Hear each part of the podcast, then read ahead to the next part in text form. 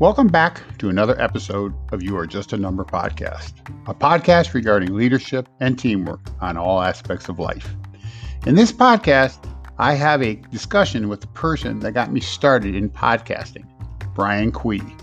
Many of you know him as the medical coding geek. For the ones that don't know him, he started doing podcasts to help others in ICD, which is International Classifications of Diseases, and it just grew from there. He has taught me that a good dialogue makes a great podcast because the listeners want to hear a conversation. Additionally, you will learn that he is quite curious as he wants to know what lies beyond what he is doing. To learn more, visit our blog site, which is youarejustanumber.com. That's the letters U R justanumber.com, all one word. I am Jim Zellum, your host and author of the book Stepping Stones of Leadership. So let's get started.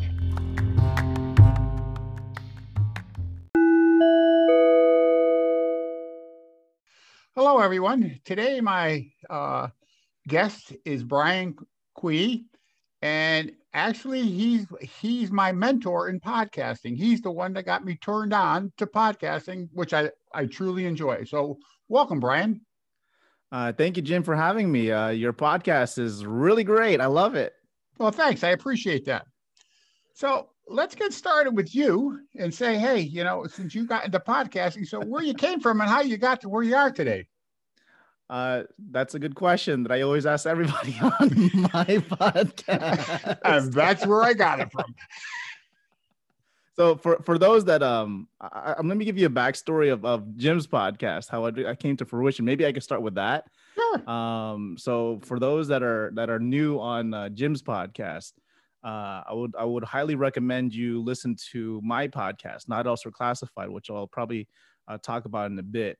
So him and his brother John Zellum were on my podcast, and right after that, I mean, I've never seen anybody jump on so quick to to doing a podcast. But uh, at the end of my podcast episode, I told Jim, "Boy, you you really need a podcast," and I tell this of everybody uh, because if they have good content, and I know you have um, you're you're just a number uh, blog and i and i and we immediately right afterwards like not even like a week maybe less than a week or a few days we got on a zoom call and um, i laid it out i say hey look you have a blog why not just translate that into a podcast and so I, I told him, hey, this is the equipment you need. This is the connections you need. This is the software you need.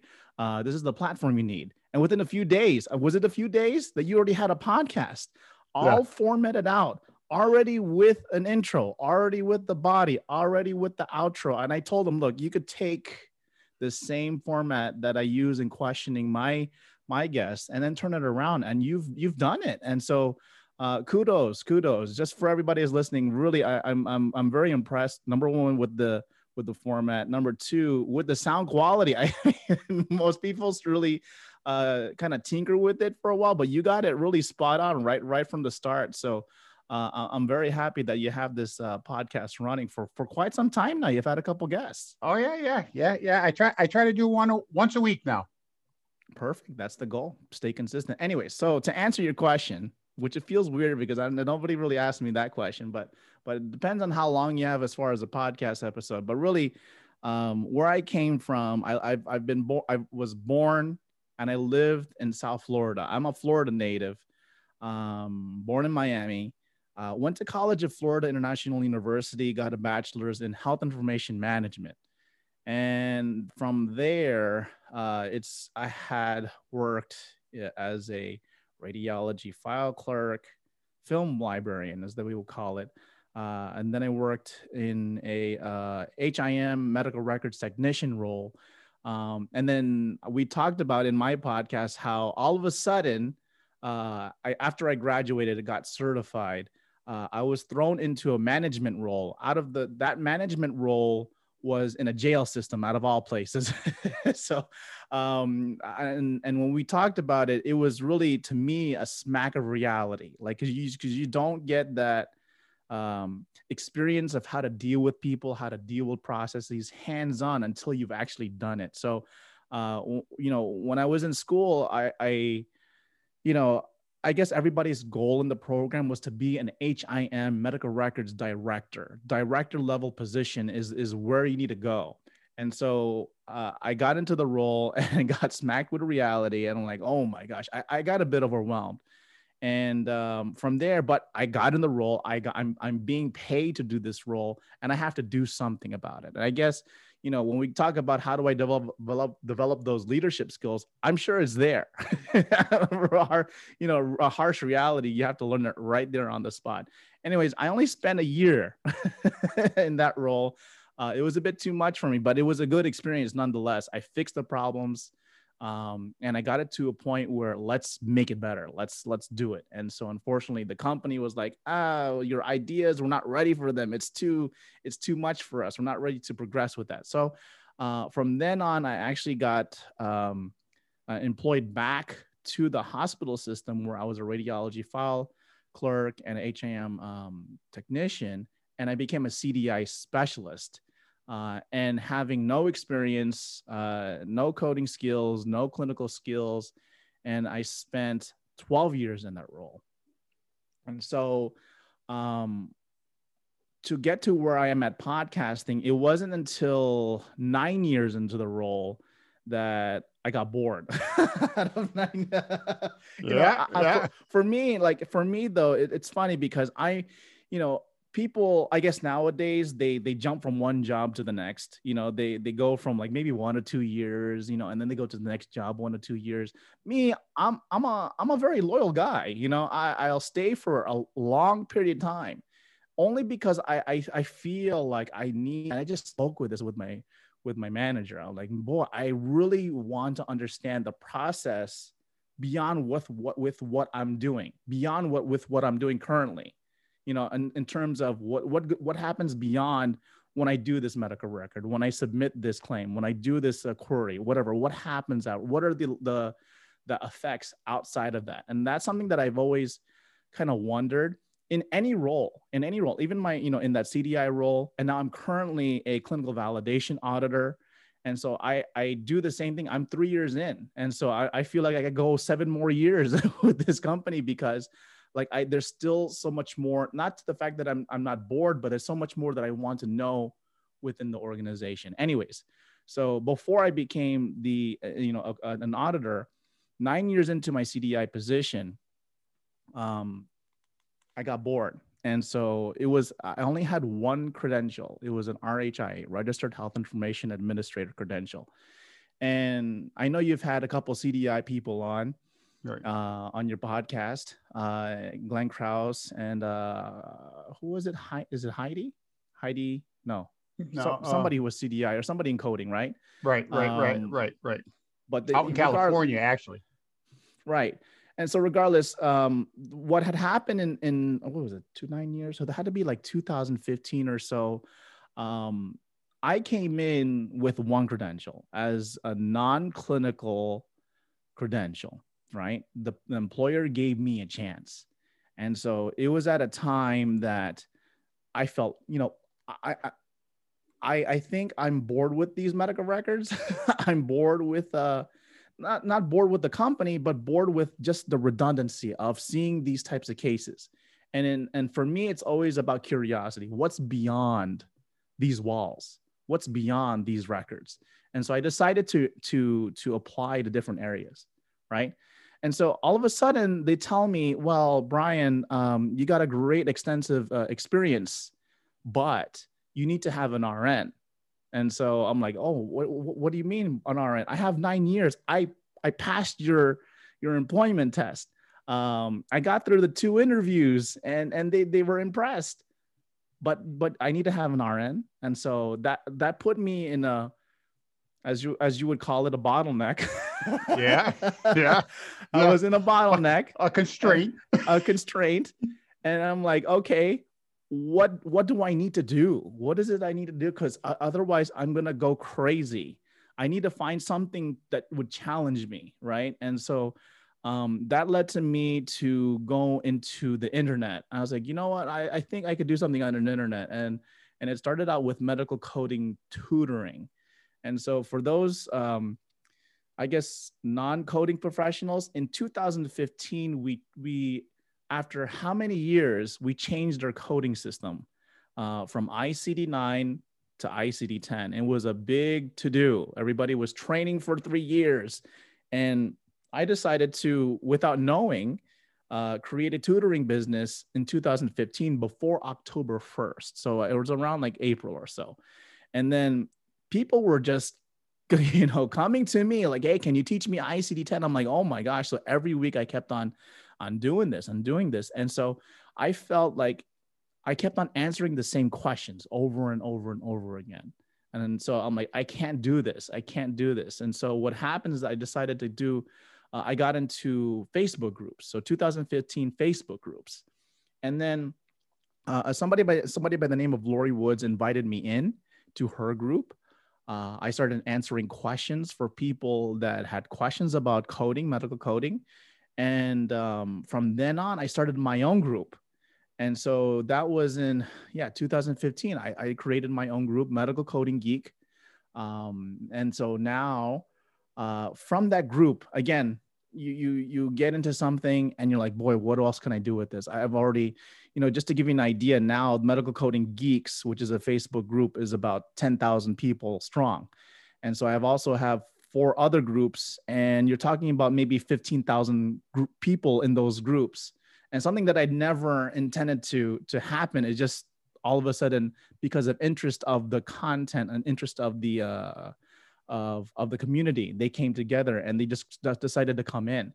Um, so the podcast came in because after a couple of years of doing the medical coding geeks i'm like you know there, there has to be something in a way that uh, you know we see these questions all the time or there has to be a unique way to um, communicate or share people from the industry uh, to a community. And so i said you know what? You know you you know what we see now and back in 2015 or so is you know a lot of webinars a lot of webinars or even just you know conferences. You're just sitting there listening to looking at powerpoint slides.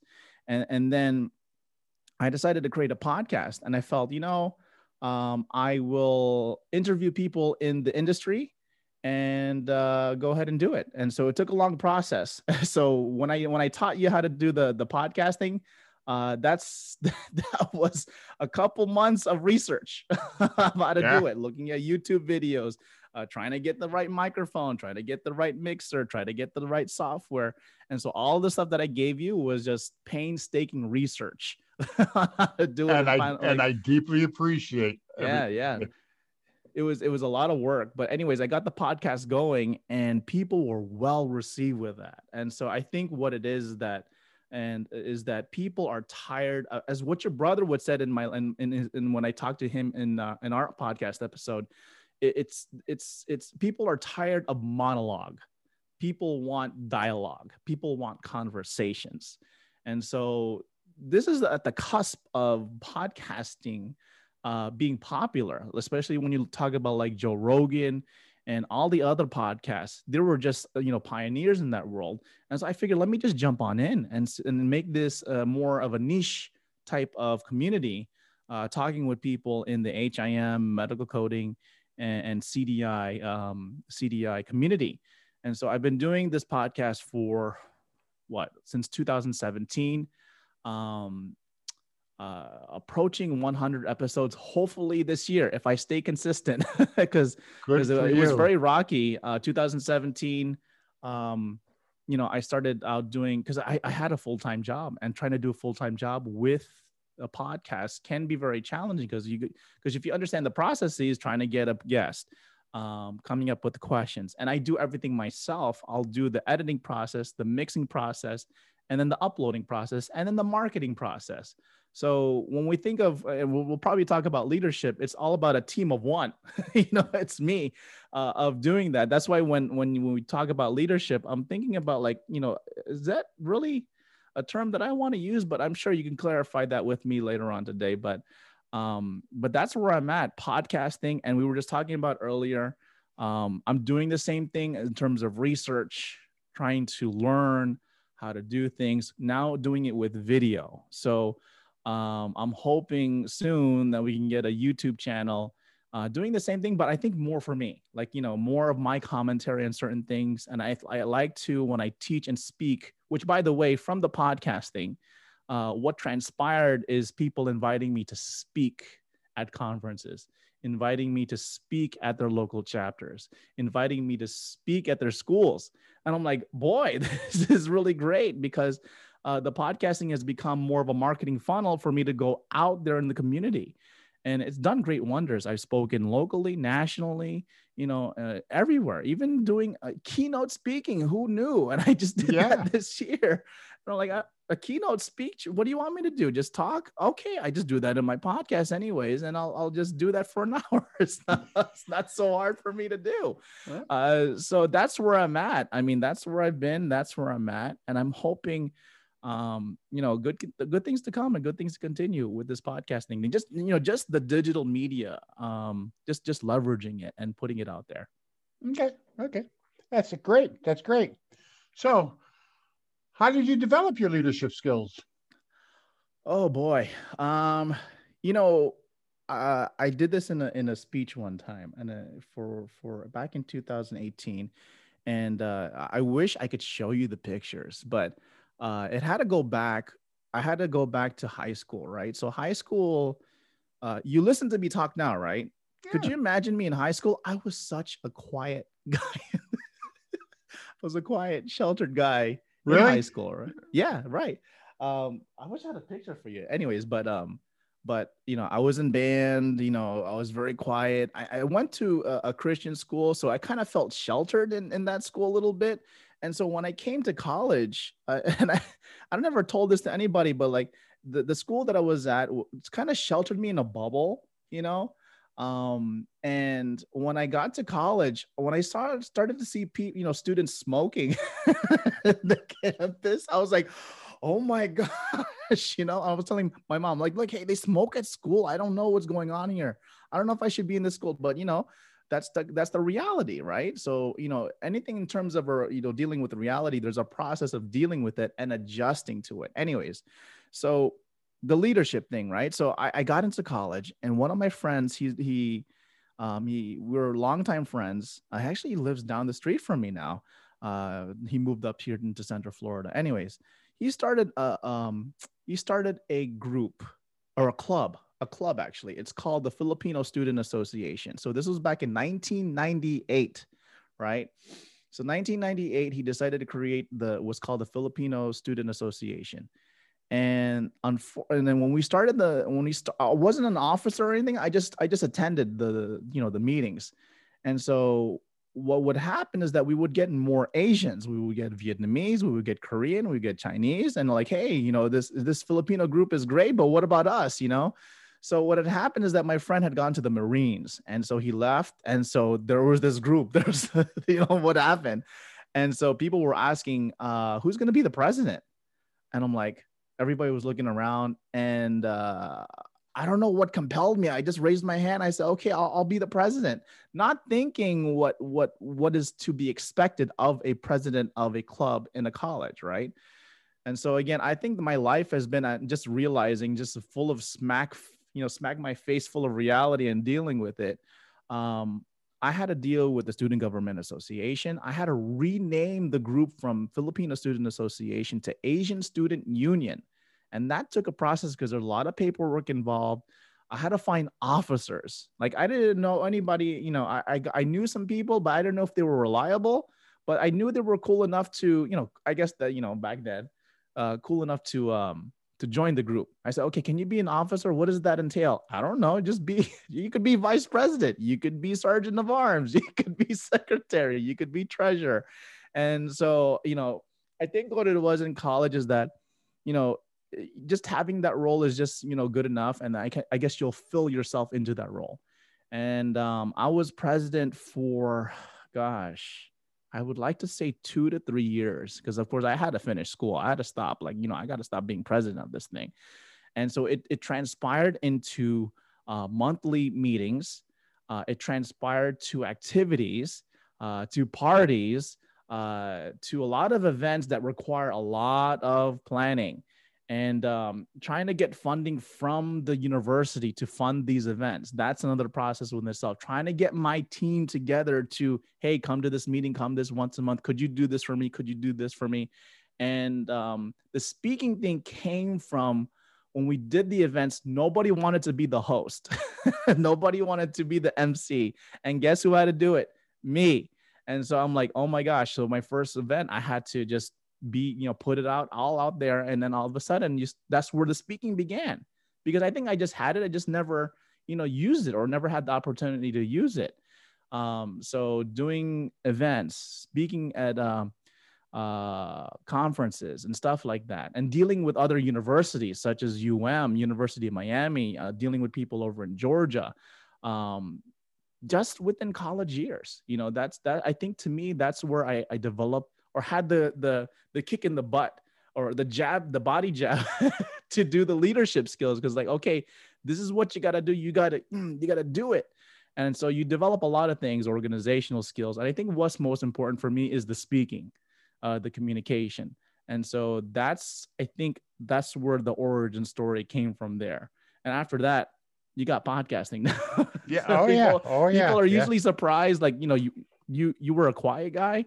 I said, yeah, because it, it became, it started out in college. And so just being, again, pushed into that realm, you know, like, you know, who else is going to do it? I might as well do it. And I always ask myself, what's the worst that can happen? And uh, that's how it pretty much started. Excellent. Really. So basically, I'm sure with everything you did with that group and everything, you had quite a few people following you. Yeah. No, right. And yes. that's the one, that's uh, step one of becoming a leader. You need followers. So mm-hmm. you did great. You did great. So what, what do you consider makes a person a good leader? So it goes back to um, at least what I'm familiar with a good leader, I, I, guess, you know, uh, we could talk about organizational skills, we could talk about all of that, but I think it just comes down to good communication, really good communication. Mm-hmm. Uh, not just good communication, but effective communication. Um, you could do, you could be, and I've always learned, to, you know, in terms of uh, leadership or even management. I don't know if we want to tie those two terms together, but I've always understood either you be task based or um, del- you know, delegate. And so I find myself in between those type of things. But you know, regardless, if you if I'm going to delegate something, uh, it requires good communication. Uh, making sure that you say it in such a way that they do it the right way, do it, say it in such a way that they're motivated. Uh, and you know, we can talk well, about. Let's, let's, let's take away the word delegate for a second, okay? Because okay. I hear what you're saying yeah. Okay. And a boss delegates and they walk away. Okay. Right. I when listening to you, you coach them. You coach them to what has to be done. Like that. It's mm-hmm. a totally different word because just what you even said, and one of the things that you and I even talked about mm-hmm. back in when you interviewed me was emotional intelligence. Yeah, that's that? what I was going to get at. Yeah, yeah. Okay, so you're you're already leading right into emotional intelligence. Okay, that's where you, I was going. oh, you beat me to it. so, so I, I think you know that that is great. So let let me stop and let you continue.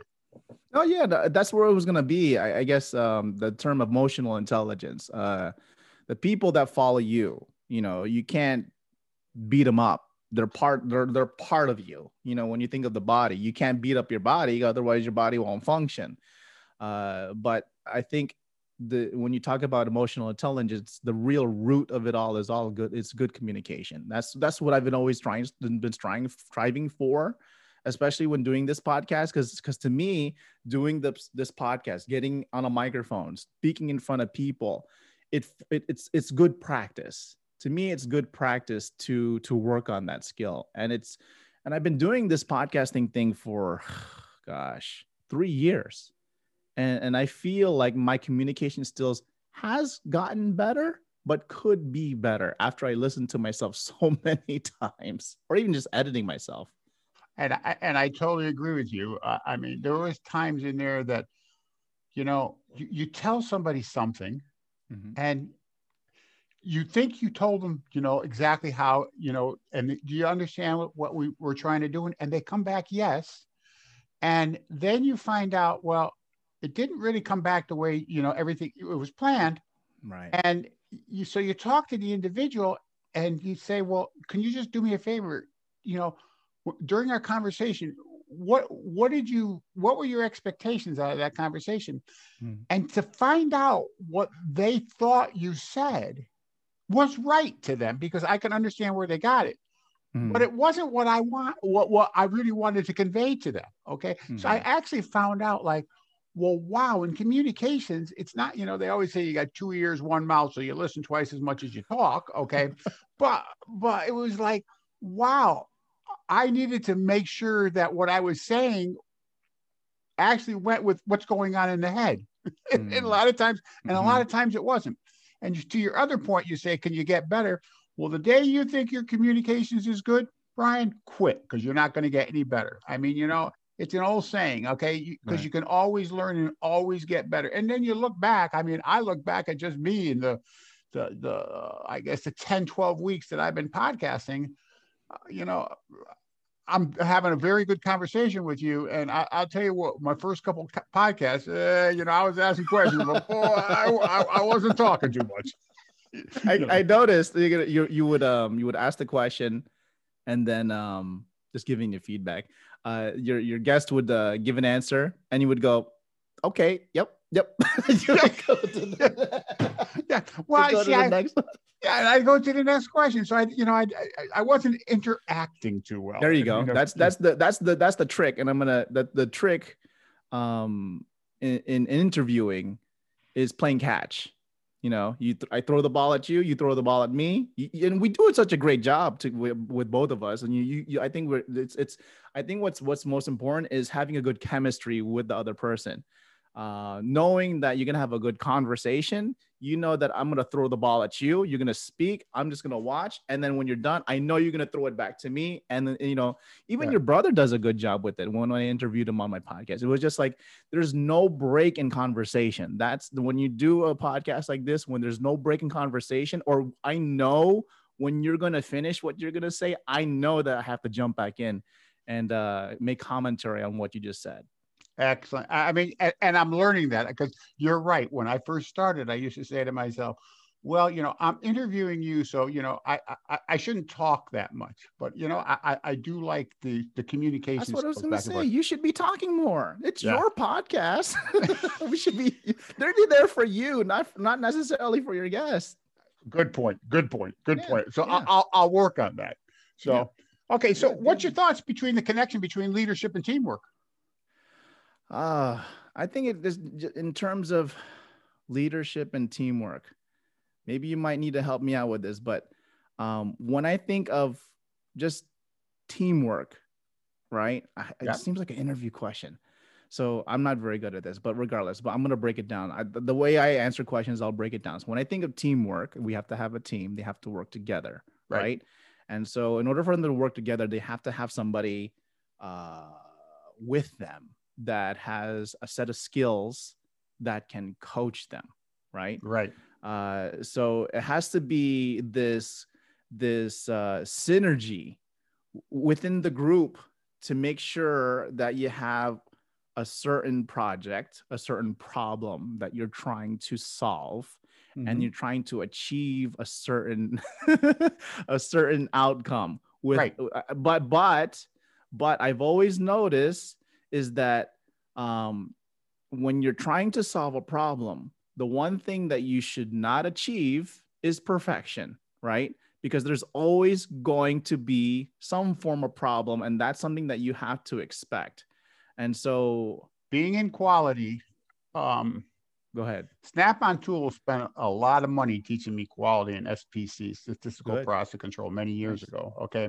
And the thing is, perfection can't be reached. Right. So you strive for excellence. Mm. Mm. Okay. What's excellence the can there's a big difference between excellence. You you can always get better. It's an excellent product, and quality is just a mindset. There's no difference between the quality of of of making paper clips than making than making uh, the space shuttle. Okay. The consequences are different. So, because mm-hmm. if you wreck a paperclip, nothing really happens. But if you wreck right. a space shuttle, people die, could die. Mm-hmm. Okay. but it's still the mindset. Okay. In the spaceship, I'm not going to let anything go bad. In the paperclip, well, the consequences aren't that bad. So, I, you know what? I'm going to let things slide by. So it's always a mindset. So you mm. can strive for that excellence to make a better paperclip than anybody else. It, it, goes back to the old saying, I can make a better mousetrap. Okay. Mm. And that's the difference between excellence and perfection because you can't reach perfection. You just can't. Okay. So that's that's that's how I see it. And and and when you come with leadership and teamwork and everything, like with the common goal, I as I you know me, I'll bring everything back to sports. Okay. But if you go yes. back to sport, okay, the goal is, you know, I don't care how many yards you run. I don't care, you know, how many catches you have. I don't care how many interceptions. What's the ultimate outcome to win the game? Okay. Right. So you have to work cohesively as a team to do that. Mm-hmm. The coach, being the leader, can teach you everything there is, can teach you the skills, how to communicate, what to watch for, whatever to do. Okay. But they can't play the game. Mm-hmm. That coach can't cross over that sideline, okay, and play the game. Plus, they probably can't throw the ball worth a darn. Right. And the teamwork is, you know, a lot of times in here, you watch, and again, I'm going to football a little bit between the quarterback and receivers. They both have to read the defense the same way, because if the quarterback reads it this way, that you're going to break in, and the and the receiver re- reads it differently, he breaks out, then the ball ain't getting to him. So mm. that's the teamwork aspect of it. Now, now, if while we're speaking of sports, uh, I might as well throw in another analogy. Is uh, yesterday I was watching with my son um, Creed, Creed Two. If you watched that oh, one, yeah, yeah, yeah, yeah, That's the one with uh, Rocky Balboa and uh, Michael B. Jordan. And so um, you're talking about the coach and the team. So then we'll, you know, let's talk about the coach and the boxer. And so this was a great story. I don't know if you guys have ever watched it. For those who are listening, so uh, without any, I might as well spoil it. Anyways, the the the, the premise is, I might as well spoil it. The premise is is that you know you got Michael B. Jordan and um, this guy from Russia, Drago, right? Drago, the son of Drago from from the old Rocky movies, right? Right. And so they get into the fight, and then um, Drago injures him or whatever. They get disqualified, right? And so Michael B. Jordan is all beat up. He's all sad. He's all psychologically um, you know, out of it. And I think the first match, Rocky did not coach him because he knew that it was a big danger to him. Uh, there was some some form of conflict. Anyways, so they they get in they you know the Michael B. Jordan um, uh, heals from his injuries and they have to do this fight because otherwise he would have relinquished his championship. And so the process of him, uh, Rocky steps in, is okay, I'll do it, I'll do it. And so uh, the the um, the strategy was that you have to feel pain and you have to give pain because in, in the first match he wasn't expecting pain. He was expecting he was he was he was expecting to use his finesse to win the the match. So here comes this big you know huge russian guy just beating him and, and so he busted his kidney. He busted his rib in the first match. And so what rocky did was teach him how to deal with the pain uh, stand toe to toe um, you know, go right in it, you know, and, and, he coached him, but he's not in the fight, as you mentioned. Right. And so, you know, in the in the actual match, you know, he gave him some pointers. Hey, he's overreaching, and, and what you do is you punch him right here. Uh, and so he's analyzing the team, right? He's actually, which is the one person, and you know, making the small adjustments, making sure that they achieve, I guess you, as you mentioned, uh, the excellence. In this case, to win the match. Right, and, and, and the big thing is you take that, you talk about it, and you know, he looked for Rocky. He followed Rocky because mm-hmm. he led him to the success he wanted. Yeah. So mm-hmm. that's the important part of you know in leadership. Okay. Like I like I, I kidded you in the beginning. You're not a leader unless you have followers. Okay. I mean, you know, even just take Facebook. Okay. You you have that group. Well, if you have 15,000 people following in that group, uh, that kind of says, well, there's somebody leading this group or mm-hmm. leading the topic that everybody's interested in, the passion. Mm-hmm. So, so anyway, so uh, can you share that how, how you might be able to build a successful team? Well, let's go back to the groups then. I think that's how I wanted to answer that question is, um, you know, building successful teams. And so what I did is in, in translation into Facebook groups is, is uh, create Facebook groups. And so for those that are wondering, well, what, what, what can you do with Facebook groups? You could do a whole lot with Facebook groups. And so when I created um, Medical Coding Geeks, right? And so uh, what had happened is that uh, it grew up before it it it, it increased to ten thousand. Um, there were a lot of questions on specific topics, you know, uh, that weren't related to medical coding, uh, such as you know where can I go to school for health information technology? Well, that's not really somewhat related with coding, and, and but we can answer that there. Uh, what about clinical documentation improvement? How many medical coders know about that? And I'm like, okay, well, maybe uh, we can answer that there. But I, I, saw an opportunity to just create another group, you know, uh, right. keep the conversation relevant. Uh, medical coding with medical coding, health information technology with health information technology, CDI with CDI.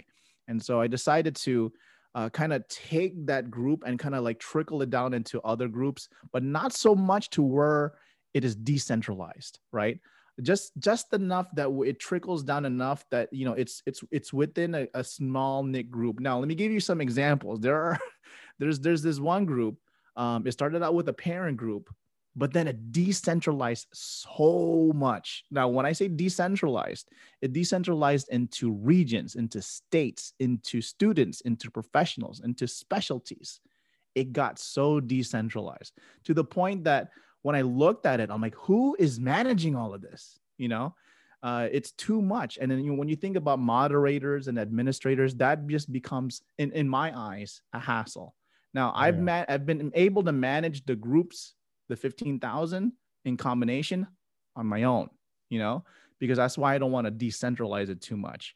And so, um, successful teams, I think, just is just you, it, it was built upon interest, it was built upon a need, you know, a need for for question and answering and i think also for community so you know you talk about 10,000 for medical coding geeks you're talking about almost 2000 for CDI, almost about 2000 for uh, RHIT. And I also have a, you know, a specific um, podcast group, you know, that, that people go in there and I kind of update them privately. It's really exclusive. Uh, where I give my information on how I do this podcasting thing. And because of that, like yourself and many others, uh, they created their own podcast. I asked them zero dollars. I just want them to just create it because uh, you know is it's the least that i can do to make somebody better. Right. Do you, do you have a funny story you can share? A funny story. Do i have a funny story? Well I'll, I'll, here's one thing. I'll, I'll talk about the um, i'll talk about the topic that i did for my keynote. And so every speech that i do um, always for some reason has to deal with something that I'm doing. And so for my key, so when, when somebody came up to me and said, Hey, can you speak about your keynote? Can you speak at our convention uh, and be our keynote speaker? The last person to close out the convention. I'm like, excuse me. And I'm like, okay. And so at the time, um, and this was back in 2019. And in 2019, I was training to do my first marathon. so so so when i was asked i was still training and i said boy this would be a great opportunity for me to talk about all the training that i did and uh and, and put it into a nice wonderful presentation. So but the, the the the marathon part was just so painful you know and when and, I, and the thing is that i'm back to square one right now and so but anyways so back in 2018, I, I, I was like so heavy. I just moved. Uh, I was up to 278, 278, uh, 278 pounds. I, am almost there. So right about that. That's that's how the the pandemic has been treating me. Anyway, so I decided to, you know, uh, you know, I'm a, uh, so 2018 I was 38, right? So 2019 I said, okay, let me spend the year and uh, before I turn 40, let's let's let's knock something out of the bucket list and do a marathon. And so I started off with walking. I started off, you know, just trying to to run and walk and stuff like that. And I was doing great. And then the summer hit, and it was too hot. And down here in South Florida, anything that's 80 degrees, forget it. You're you're done. Um, and then um, I had this plan to to do a PR and all this stuff, and uh, you know, and then all of a sudden November hit, and it was terrible. Like I kept on eating, it stopped. It got too cold. I didn't I didn't do any training. My first marathon was supposed to be scheduled December first, December first, two thousand and uh, 2019, over in the Space Coast, and uh, you know the the most that I ever trained for, and the the the, the worst thing about training is that uh, the plan that you follow is that every once a week, I, I, I schedule on a Sunday. You're supposed to do a long run, right? So my first long one run was three miles. And then the following week I would do four, I would do six, I would do eight, I would do whatever. I didn't reach half a marathon, half half half a marathon, you know, 13 miles until November. and you're going to run so, a marathon? and then run a marathon in a month. So then i had a month i had a month to prepare for that marathon.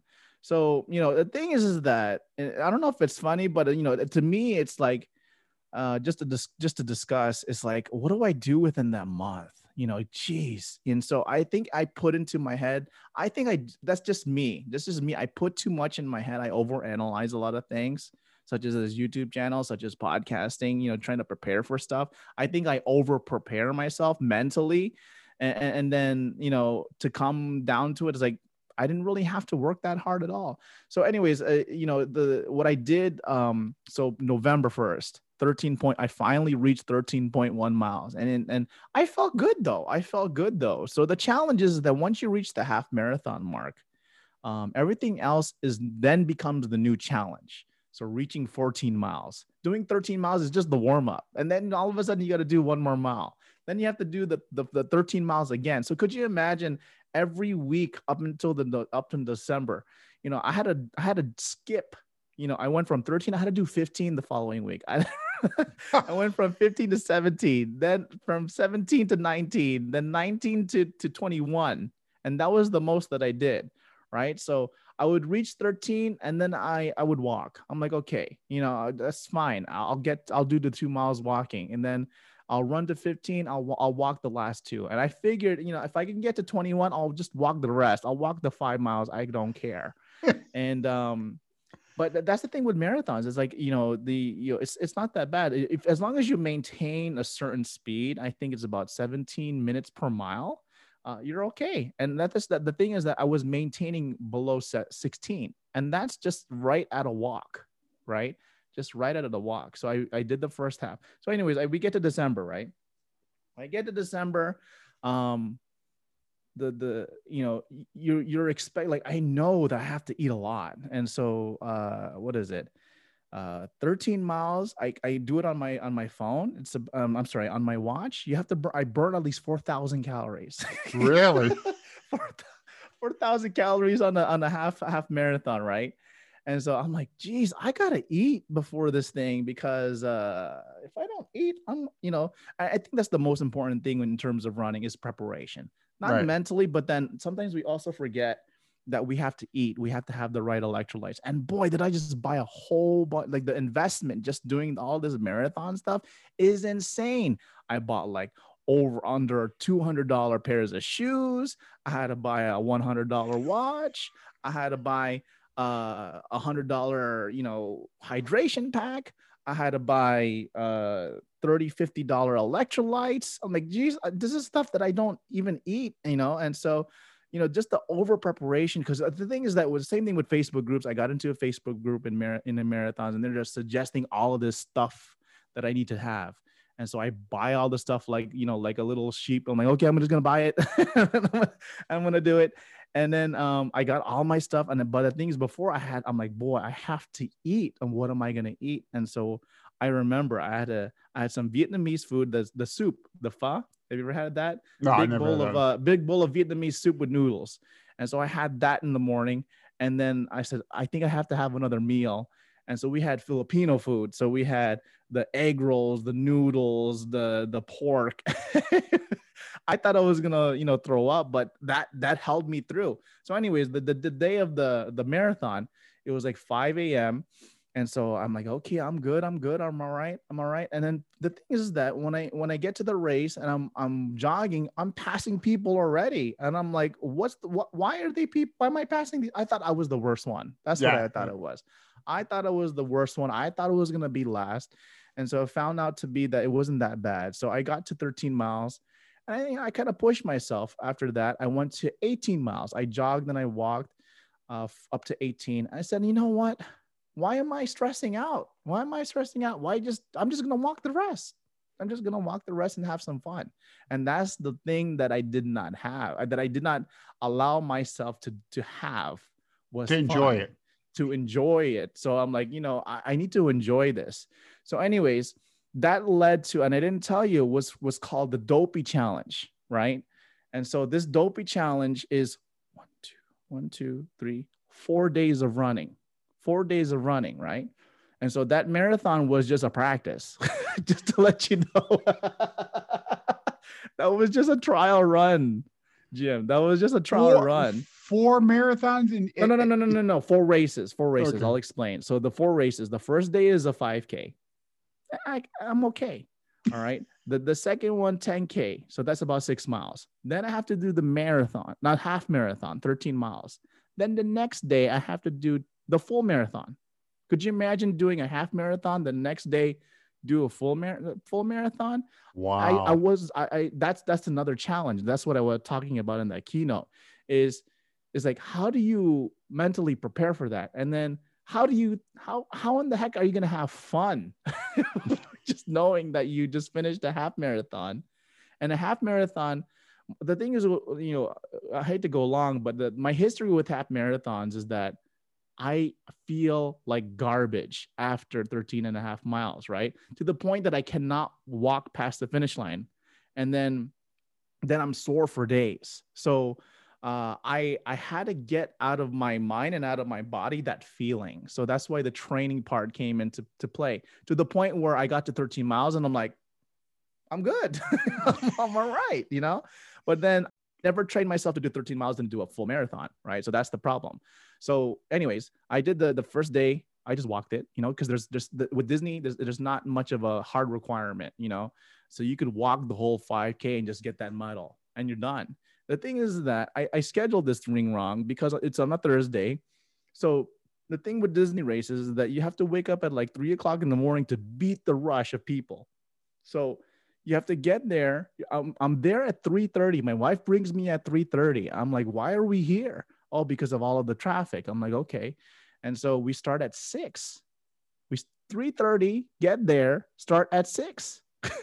you know, start at six to just walk, walk, walk, like walk for three miles. And then I have to get to my car. Right. So I've been up since three o'clock. I get home, I still have to work eight hours. I still really? have to work eight hours. Yeah. So I'm like, I- I'm not doing anything else. After I'm done with work, I'm going straight to sleep. I'm gonna eat and then go to sleep. Right. So I did the same thing on Friday, 10 the the 10k. I had to work that day again. So I had to I had to um wake up at three, start at six, but then because it's it's uh, it's a longer distance, I didn't start till later, right? So the day before I started around like eight o'clock, then I have to start at nine o'clock. Now the time is pushing back. Now I'm like, oh boys, this is pushing into my preparation time for the half marathon. So then I get to the half marathon. It wasn't that bad. Again, I I prepared for it. I felt good. I kept a good pace, and then um, then I got to the full marathon. And the thing is that you know i usually run by myself. And so through the through the whole entire time of all of these races i got some people to to run with me i guess. I i, I didn't really intend it to, to, that be but all of a sudden people were starting to run with me and says could you run with me tomorrow on on the half marathon? I said okay i'll, I'll you know I, I run by myself and i'm not really a group runner I said, okay, I'll, I'll do, I'll, I'll be with you for the first half marathon, half 13 miles, right? So, okay, so then, you know, I have my own, you know, agenda yeah, yeah. coming in. And so then I, I do the, I, I walk, really we're at a 16 per minute mile pace. And the thing with, with the person that I'm running with, you know, she didn't know how to, to manage her own watch. She didn't know about her, um, her pulse. and so uh, I, had to explain that to her as we're doing all of this. And I would say, well, what's your pulse? And so my pulse, my my my heart rate runs about 150. And if I'm running good and keeping a good pace, hers was going up to 180, 190. I'm like, oh my God. That's pretty what high. are you doing? That's and she was not doing a full sprint or anything. Uh, and I said, yo, you got to slow down. And so what happened is that she would go all the way up and then she would tire down and then she would just kind of crash. But when she crashed, she would just go a full, like, like leisurely walk. I'm like, that's not how you do it. So, anyways, we we we did all of this stuff for 13 miles, and I'm like, adios. I'm out of here. I gotta I gotta finish this race. Otherwise, because the thing is that there are there are pacers behind you. They're called the balloon ladies. If they pass you, you get picked up by the bus, and then you don't win no medal, right? And so I like you know 13 miles. Adios. I, I gotta go. And so the thing is that in you know right now here in Florida, it's about what it's like in the 50 degrees. So back in like a year ago, it was in the 70s and 80s. 70s and 80s with high hum in January. in January. What hmm. the heck? And so a year later, this year, it's cold. I'm like, why couldn't it be cold? Anyways, so 70 to 80 degree weather on a full marathon, right? everybody was dropping like flies. oh everybody yeah, like, yeah, yeah, from dehydration, um, And you- from you- heat stroke, You everything. your electrolytes real quick. Yep. I bought I bought a lot of electro, and I'm gonna tell you a story about the what happened with the electrolytes. So everybody was dropping. Uh, the Disney, you know, medical staff were like like they were very thin. They were like spread out to the point that they had to cut the they had to cut the race off by a mile.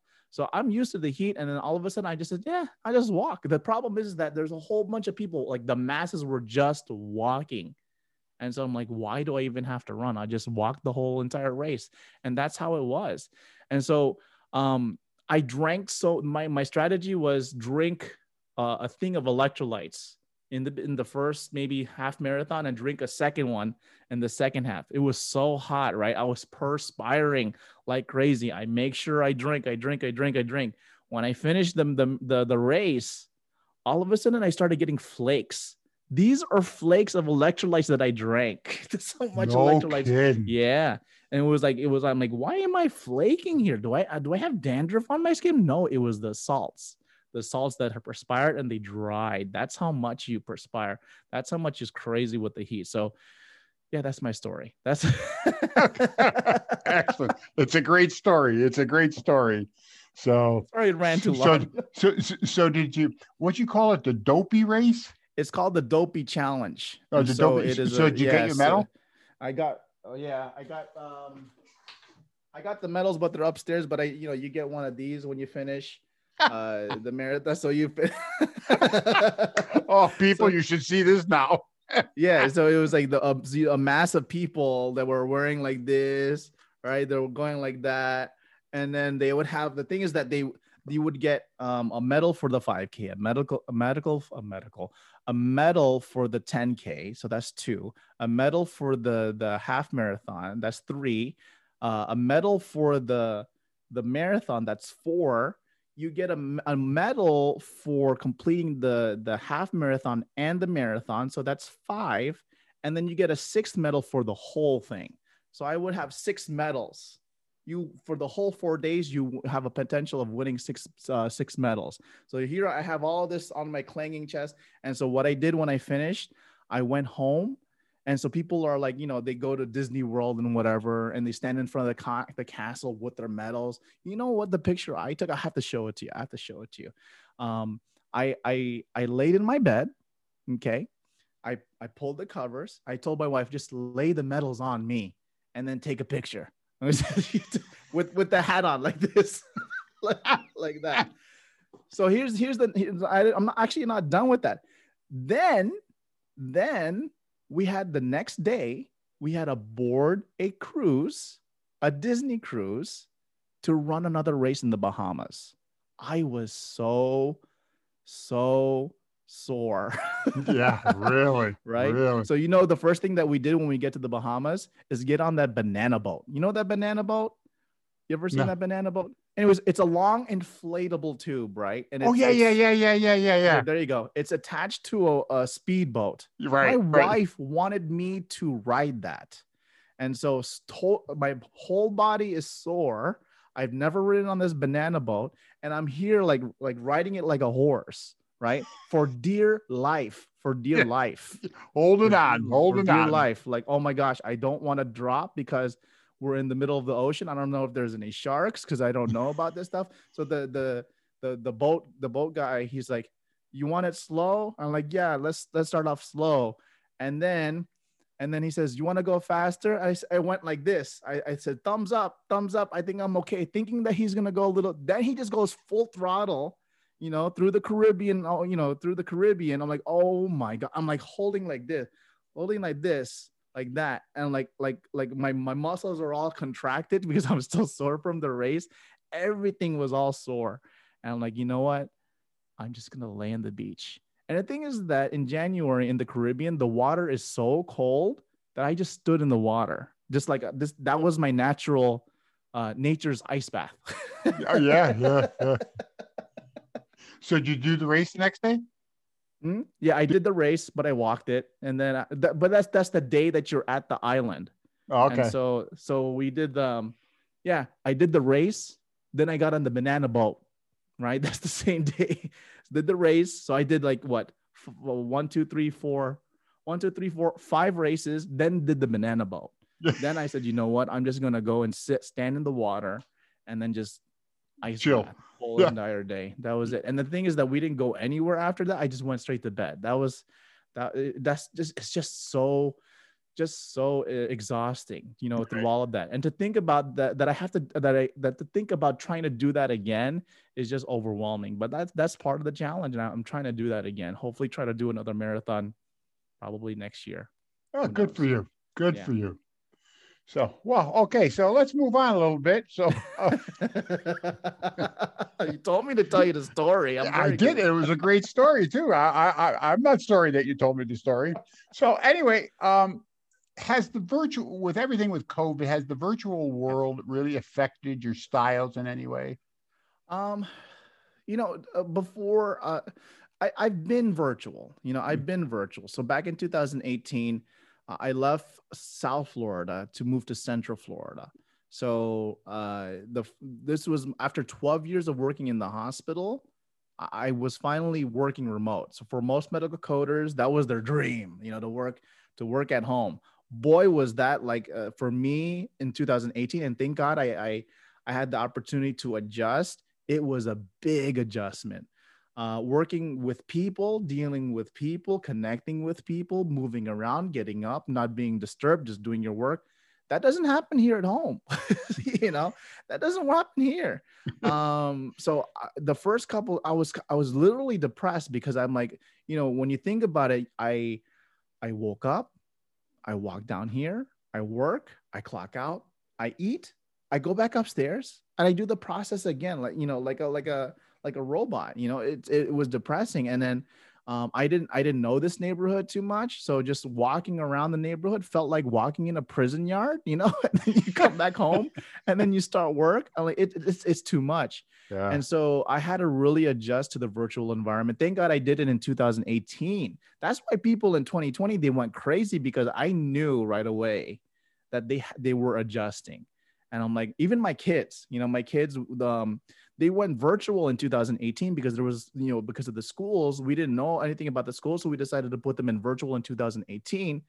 So when 2020 hit, they there's like, we don't have to go to to a physical school. We just continue our virtual school. Okay, no problem. They're already adjusted, you yeah, know. Yeah. Uh, but that's the thing, you know, with, with the adjustment of working at home, not connecting with people, it's it's a big adjustment. The thing is that you have to have develop a good routine, develop a healthy routine, uh, learn to clear your head. I think that, that's the thing. So yeah. with with working on site, I was used to what? I mean, what do you do? You wake up. I wake up at six forty five. I get the kids ready. I get them to the bus. I drive to work. I do my work, and I drive back. But the thing is that the time from driving from your house to to to work and from work to home it's a process because where are you? You're in your car. What are you doing in your car? You're somewhat preparing yourself for the day and then you're decompressing when you come home. Exactly. And so I figured, I figured that's what I need. I should not be waking up and rolling over in my bed and then just crawling into this office over here and starting work. I should be preparing my mind, not preparing for work, but just getting my, you know, myself ready for the day. So why, don't you, what, why, why don't you go run a couple miles? That's what I, that's what led to the marathon. That's what led to the marathon. well, you sucked me right in. that's what led to it. You know, it's like, okay, I can do a few miles. Maybe I, you know, I got a little bit ambitious. I've done half marathons. All right, I'll do it. I'll do a film. My, my my wife says, "Do you want me to sign you up for a half marathon?" And I was like, because of the, the Disney race. Can you you want to do just the half marathon for the Disney race? Oh no, I'll do the whole thing. I'll do the whole thing. I'll do the 5K, the 10K, the half half marathon. I'll do the full. No problem. It's on my bucket list. I'm gonna turn 40 before that. And so that's one of my bucket lists. And so boy, that was a big that was a big mistake, but it was a good mistake. Oh, but, yeah, yeah, good memories, good memories. Yeah, but but the but the, the the decompression, I think when I when you walk, you wake up, you look at the sunrise, you look at the sky, you, you talk to your, you kind of like have an internal dialogue. You prepare yourself, you motivate yourself. That's that's that's something you you have to have. Yeah. Um, you know, especially when you um you know work with a team you got to have a fresh mind every morning you can't oh, carry yeah. all of the garbage that you have from home you can't carry all the garbage from the previous day you start fresh and so right. the best way of doing it fresh is just clearing your head may it be walking may it i have a weight set you know i bang the weights a couple times do deadlifts do squats do do uh, bench presses you know anything to just you know get your body working oh physical exercise really it, it, always took the stress away from me always yeah. did yeah and then that's where i got into the boxing thing too so I have a, have a boxing set there but then i was telling your brother i got a i got a tennis elbow tendonitis here from doing a from doing a cross you know on the on the heavy bag a bit too hard and so he suggested hey just uh take it easy there oh yeah yeah yeah so. So not you've you've accomplished so much. What the heck does your future look like? Um, I, you know what's funny is I told my wife I have a five year plan, right? So like, um, you know, twenty the the past few years have been good. The past few years have been very good uh, for our family financially. Um, to the point where my wife thinks that she doesn't have any work anymore. so, so I'm like, um, I don't know. I don't. I think because she's a nurse, right? So she uh-huh. works as a registered nurse uh, in the ER. She's actually at work right now, um, and and uh, and so I I so she's getting her bachelor's. She's gonna get her master's. I said, why do you need your master's? You know, and so um, she's because says I don't want to. Here's the thing, you know, she, they people don't want to work too much. They want to make more, work less, right? Right. And that's right. that's that's that's a reasonable goal. I've I've had a few conversations. Actually, you know, the my next uh, podcast um, uh, guest coming up uh, in the event of COVID, right? She managed to, you know, her consulting, uh, I guess, part of her business went down. It was, you know, she can't go out there and do consulting uh, for coding, but her education sector blew up because, of course, of the need. So she managed to, to you know get paid six figures for that year six figures for that year and she worked less she didn't have to deal with a lot of stress and so that that light went on and so with my conversation with that i'm like well that should be me too you know why, why can't i work less and make more you know and so my five year plan with the you know the youtube channel is you know that's what i want to do continue the podcast um take do a YouTube channel. Uh, but the, I guess when I look at a YouTube channel, um, it's in a, such in a way that I, I want to give away free content. I think that's that's how you do it. And so when you give away free content, you know, sharing your ideas, sharing your thoughts, break. I think for the YouTube channel, it's me breaking down ideas in such a way because I used to teach. I didn't I don't I didn't mention that earlier, but I used to teach. But when I taught, I taught in a way that deconstructed ideas a lot. And so I think if I translate that into video and then talk about the certain topics that people are wanting in the Facebook groups, you know, take the time to take that specific topic and then break it down in such a way that people are, the you know, they can digest that information and use it. I think that'll do great things. And so I'm hoping this YouTube channel will do great. Again, it's a learning process. I got the camera, I got the microphone, I got the lighting, I got the software. Um, I'm just gonna put it all together. And that's the thing. Like people say, well, why can't you hire somebody else to do it? And so what uh, what you're probably gonna what you'll be dealing with is that you won't let anybody touch your podcast, right? The same way, I'm not gonna let t- anybody touch my work. It's my work, you know. It's my baby. Right. And so for have somebody to to edit it and I'm not gonna like it, you know, that's it's just so hard to let go. So, anyways, that's the YouTube channel. So the five year plan is that hopefully this YouTube channel does great to the point where um, I can, you know, release myself from a full time job, go full time consulting, do full time YouTube, do full time content creation, uh, do speaking, do stuff that I like. Yeah, which yeah. is just talking. yeah, exactly. Get paid to talk and then do it well. Exactly. So, what best words of advice do you have for all our listeners here? Uh, that you know, I mean, everything you've done, you know, I mean, uh, and again, it could be anything. I mean, what what advice you got for our listeners? Well, the best advice I can give for everybody um, is create content, right? But in a way that you're not afraid to create it and to share it, right?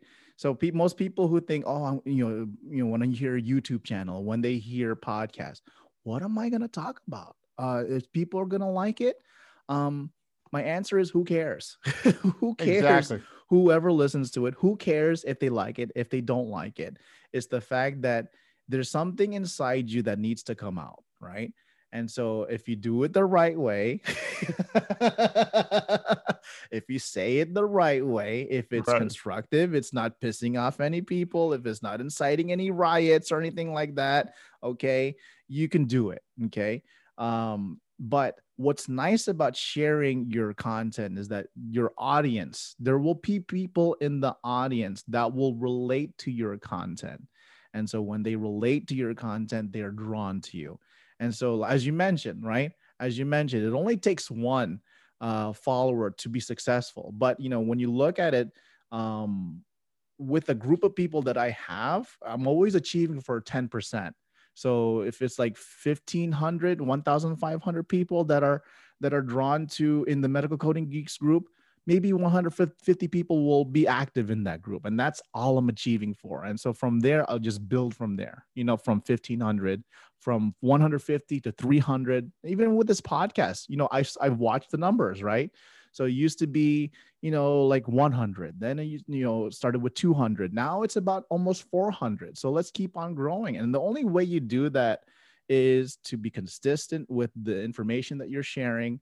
Just don't stop you know eh, just don't worry about what other people think. Just put it as long as it's constructive it's right it doesn't do anything any harm or anything like that you're okay you're yeah. all right and that's the thing. So i always say you know share content create content share content and then just inspire people to do it and that's that's the one thing that i've always done and you're a great coach because a couple of times I had some questions I'm saying about the listeners, and you always give me, Jim, they'll come, they'll do this.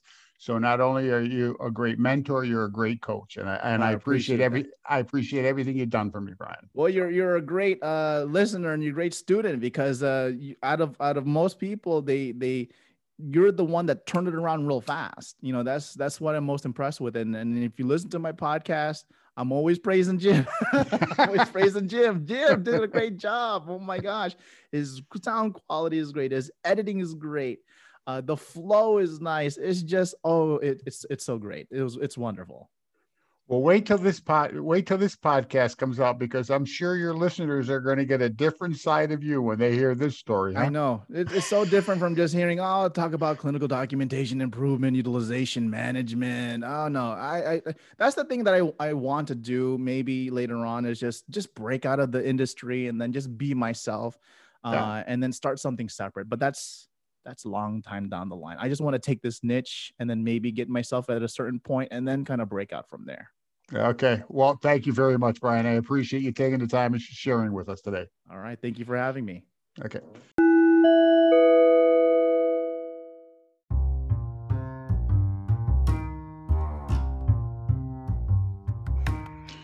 Well, I hope you enjoyed this podcast with Brian Kui.